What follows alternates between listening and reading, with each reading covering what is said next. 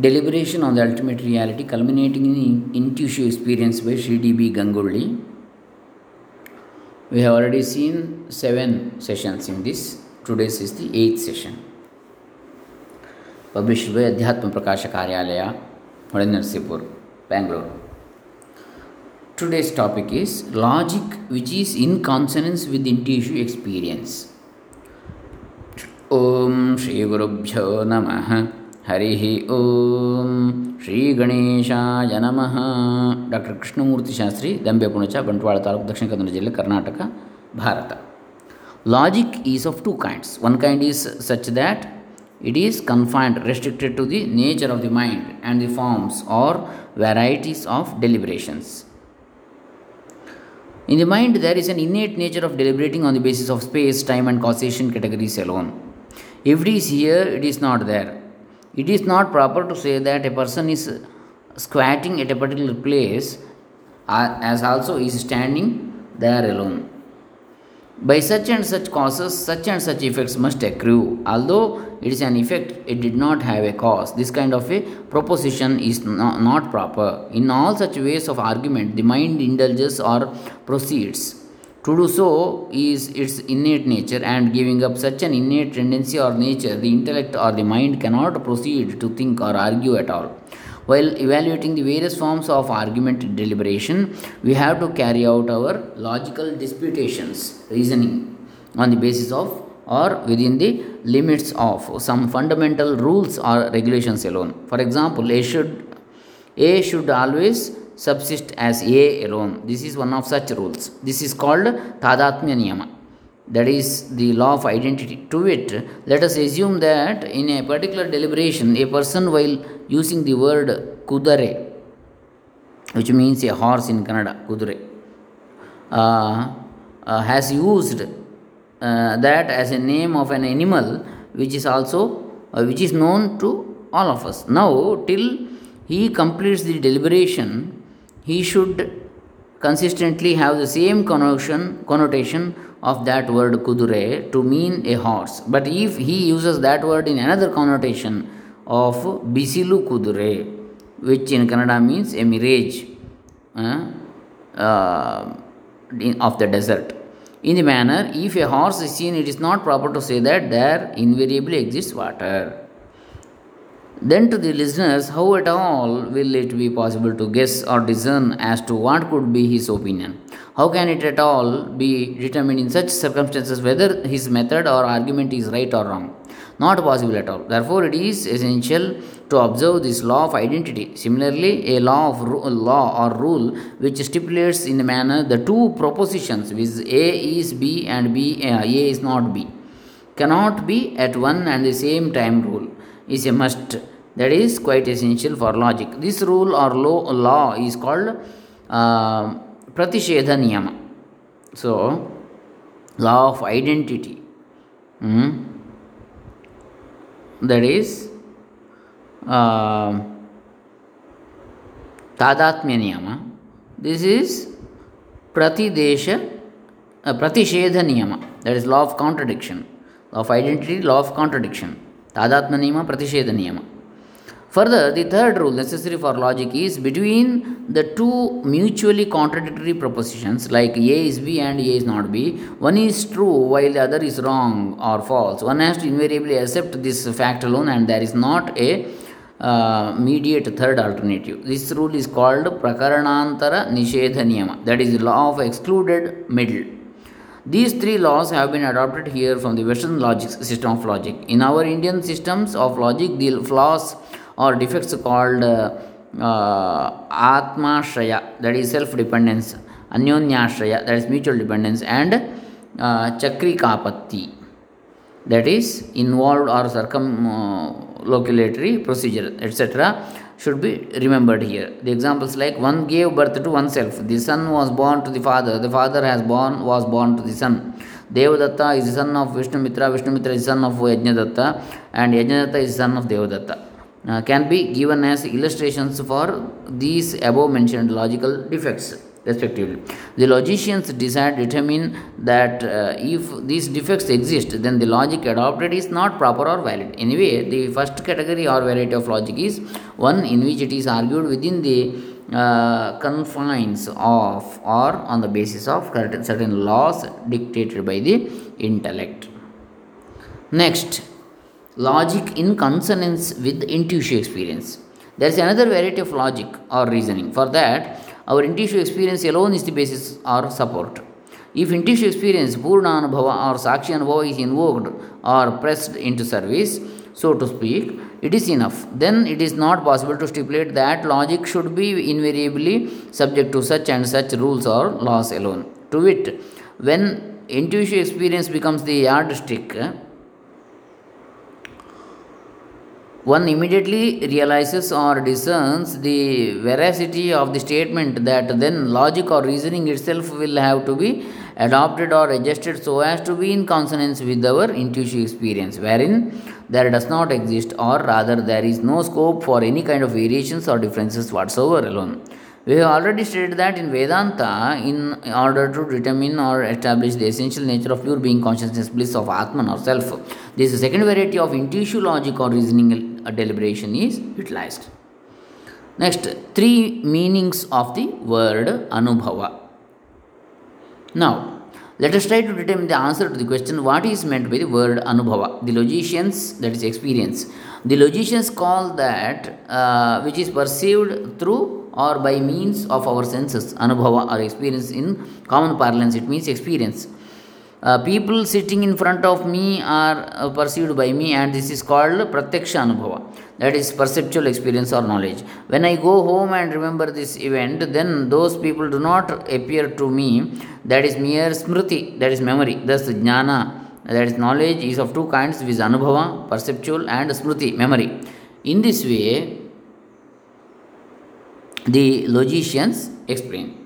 Further, say, uh, saying that there is a mental experience too is in vogue. For example, the experience of stomachache, happiness, pleasure, grief, fear, astonishment, anxiety, etc. Among these, it is not possible for us to perceive any one of them through the meditation of our senses and then experience. Even so, we transact in the manner I have the experience of anger, I have the experience of happiness, I have the experience of grief. Here, the word anubhava that is experience does not mean the cognitive form or pratyaya rupa of knowledge or jnana. To perceive in earthen pot through the medium of our eyes and to gain the distinctive determinative uh, knowledge in the manner this is an earthen pot. These two phenomena are not the same. To the eyes, the knowledge of the form of the object is gained. In the mind, the cognition of the form accrues or is registered. In the same way, when we get angry or become happy, we get experience we get the experience of anger or happiness then we are engulfed by or submerged in anger so to speak so also we are overwhelmed by or drowned in happiness uh, but even when there is no anger or happiness, there can be a cognitive form of knowledge of anger or happiness. In this way, the experience, anubhava of Veda, uh, Vedanas, that is, emotions, feelings, etc., are different from their cognitive forms of knowledge. Even small kids and big and small animals also have experience, but they do not have the cognition, pratyaya. Let it be. In any case, we call the cognitive knowledge of the form of a sensation gained through the uh, five senses, that is anubhava, that is experience. Uh, we also call the uh, mental, conceptual, or psychological, psychical um, knowledge of the type of the happiness, misery, anger, fear, etc. Anubhava, that is experience. These facts are now evidently clear. The logic or discriminative reasoning that the Vedantins utilize for the purpose of determining the essential nature of pure being consciousness bliss of Atman is based on another kind of experience, Anubhava, other than these two distinct kinds of experiences mentioned above, which is Pratyaksha Anubhava or uh, Pratyaya Anubhava. That is perceptual sensory experience and Vedana Anubhava, that is conceptual feelings, emotions, thoughts, ideations, etc., which are also psychic experiences. This the Vedantins call Sakshi Anubhava. That is the intuitive experience of the witnessing principle, Atman, pure or absolute consciousness. This intuitive experience too is there, existing all the time in all of us. But uh, many people do not know that this cognitive or intuitive knowledge of it accrues to us through the sakshi, that is the witnessing principle. For example, all of us transact in our workaday life in the manner I saw a dream. Therein, the mind was knowing the objects in deep sleep. However, I did not see anything whatsoever. There was no knowledge whatsoever of anything therein. Here, in this context, what is meant by the statement I saw a dream? By what means uh, did we see the dream? Therein, did we see the objects with uh, this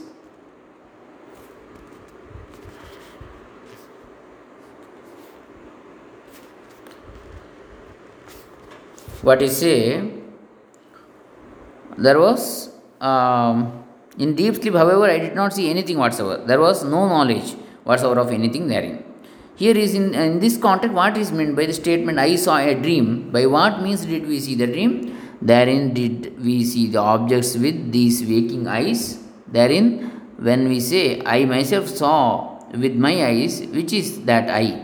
In deep sleep when we say that i did not see anything whatsoever does this uh, waking I exist therein? If not, what is the meaning of our statement that I did not see anything whatsoever therein? It is quite certain that the third kind of experience, that is intuitive experience, Sakshi Anubhava, alone we have therein. The common run of people do not deliberate upon this topic nor upon this Sakshi Anubhava. That, that's all. The philosophers call this Nirvikalpa Anubhava, that is super conscious uh, conscious state of intuitive experience beyond the mental or intellectual that is conceptual jnana or knowledge. Next intuitive experience of the three states of consciousness. Thus for the word anubhava there are three different meanings. There arise different or even contradictory opinions among people because of a lack of discriminative uh, determination as to in which context which meaning is to be taken into the reckoning. Just like a Telugu speaking person interpreted the Kannada word uh, Matadu, which means you speak, on hearing it as Ma Tadu, which in Telugu means Ma means mine, Tadu means rope, to mean my rope. In the same manner, we interpret the word Anubhava with different meanings and get confused and confounded. Now, let us examine the experiences of the type I saw a dream, I slept well. In these sentences, who is that I that saw the dream and who is that I who slept well? It is said that Johnson was defeated by in argument in his dream, and after waking up, he repented in the manner, Alas, I was defeated in argument. Are the two? The defeated I and the repenting I one and the same? It is said that a particular uh, ascetic dreamt that he had uh, some transactions with his wife as a result of his previous samskaras, latent impressions. Can we say that the I which claimed to be an ascetic and uh, the I which transacted with the wife, both of them are one and the same? The self which is the object of the I notion aham pratyaya gamya which we call now i in our waking was not there in the dream. The i that existed in the dream is not existing now in the waking. Even so we are transacting in the manner i saw a dream. Let us observe the usage of the past tense in the statement i saw a dream. In the statement i ate my lunch in the morning but now in the afternoon i am hungry. The morning and the afternoon of one and the same day and one and the same time flow or series are there in our deliberation. But when it is said then uh, then i saw a dream are the true aspects which then of the dream time series and the eye of the waking state and waking time series existing in one and the same time series or flow in the same manner. Let us assume that one who slept at the right bedtime at night dreamt that he has he was exhausted after walking a long distance in an open field in the hot sun. Then, can the usage of the sentence, I saw a dream be proper? Can we say that the afternoon of the dream belonged to the past series of time and the right bedtime of the night of the night belongs to the present series of time? The time series or flow of the dream is itself different, and the time series or flow of the waking itself is quite different. Even so, we are transacting as if those afternoon and midnight time factors belong to one and the same time flow or series by saying, I saw a dream. We transact in a manner, I saw you in my dream. But the person whom we saw in the dream was quite different, and now the person with whom we are conversing is quite different. Thus, although time, object, and I, all these are different in both these two states of dream and waking, for this memory, it occurs as if one and the same I, that is individual entity, experienced both these states of con- consciousness as a substrate, and so it amounts to uh, saying that uh, there should necessarily be one and the same I, which should be a common denominator for uh, both the states of dream and waking indeed. Or the innermost self per se, Vedantins call Sakshi, that is the witnessing principle. There is a scriptural statement, Swapnantam Jagritantamcha Ubhau Yenana Pashyati Mahantam Vibhumatmanam Matva Dhiro Na Shochati. Kata Upanishad 214. It means that courageous, resolute person, Dhira, who has cognized or intuited that the uh, Mahavibhu, that is Almighty Creator of the universe alone, is the one who cognizes by virtue of his being of the essential nature of pure absolute being consciousness bliss. Both the waking and the dream states, such a hero does not grieve or becomes sad. Next, examination of the method of intuition by Sakshi Anubhava. It will be beneficial to it will be beneficial to examine a little in depth the method of cognition, intuition by the Sakshi, that is the witnessing principle. While the mind cognizes the external objects, its thought flow proceeds through the respective sense organ and signifies the object by assuming the forms of that particular object. In that person who cognizes the objects through these mental thought forms, there does not occur any cognition of the object at all without any change or mutation occurring in him. In other words, the moment by uh, moment, the moment any cognition of the object as jnana occurs in the person, that is the pramatru, there occurs some sort of reaction or mutation.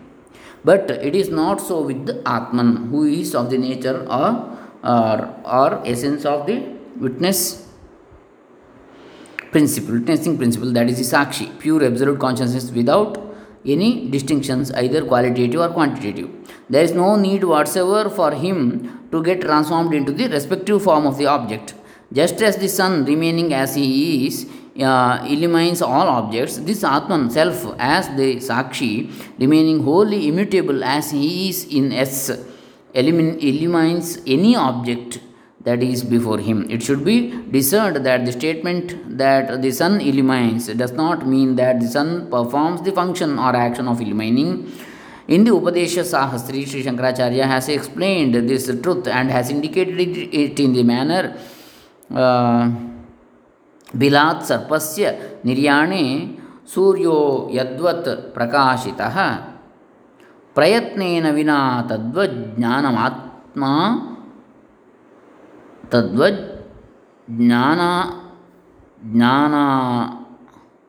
ज्ञातात्मा बोधर, बोधरूपत उपदेश सहस्रे if a snake comes out of an ant hill the sun becomes the eliminator of the snake while eliminating in that manner he that is the sun need not make any effort whatsoever for that eliminating Is it not? The sun remaining as he is, is said to be in common parlance illumining the snake. That that's all. Similarly, this Atman, the self-effulgent Sakshi Chaitanya too, without any effort whatsoever on his part, without any mutation taking place in his essential nature of pure absolute being consciousness bliss, illumines the t- uh, states like waking dream which appear before him. The distinct or definite uh, cognition pratyaya which is formulated in the manner this is waking this is a dream this was a dream. Especially is not that belonging to the sakshi but clearly it belongs to the cognizer that is pramatru alone while the cognizer, Pramatru, is experiencing the object because of the reason that his uh, inner instrument of the mind has to perforce get transformed into the form of the object. He, that is the Pramatru, illumines the objects one by one alone. But it is not so in the case of the Sakshi Chaitanya, that is the witnessing principle of pure being consciousness. uh, bliss in us. Just as the sun illumines in toto that part of the earth planet which is an Uh, object to his light rays, similarly, in an analogous manner, the Sakshi Chaitanya illumines all that is an object to him in toto alone. Anyway, what is the fact established by this reasoning? It is the intuitive experience, anubhava of the Atman who is of the essential nature of Sakshi Chaitanya, that is pure consciousness of the witnessing principle at the core of our being, is exclusively different from both the sensory perceptions and the mental or psychic conceptions like emotions, feelings, etc. In the senses, the perceptual forms of the sensations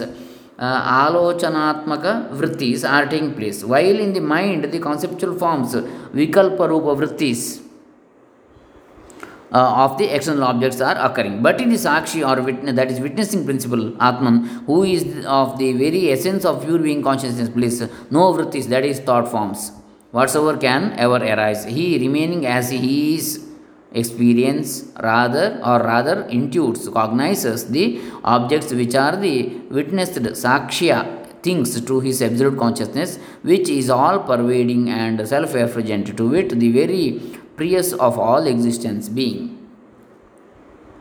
Because he subsists as the very embodiment or core of intuitive experience, Anubhava alone, his very in, uh, vicinity, presence is sufficient to experience the existence of the witnessed object or sakshya. Uh, I think let us continue in the next session. So, this is the eighth session in Deliberation on the Ultimate Reality by Sri D.B. Gangolli. This is the eighth book we are seeing in the English series published from Adhyatma Prakasha Karyalaya. In that eighth book, this is the eighth session.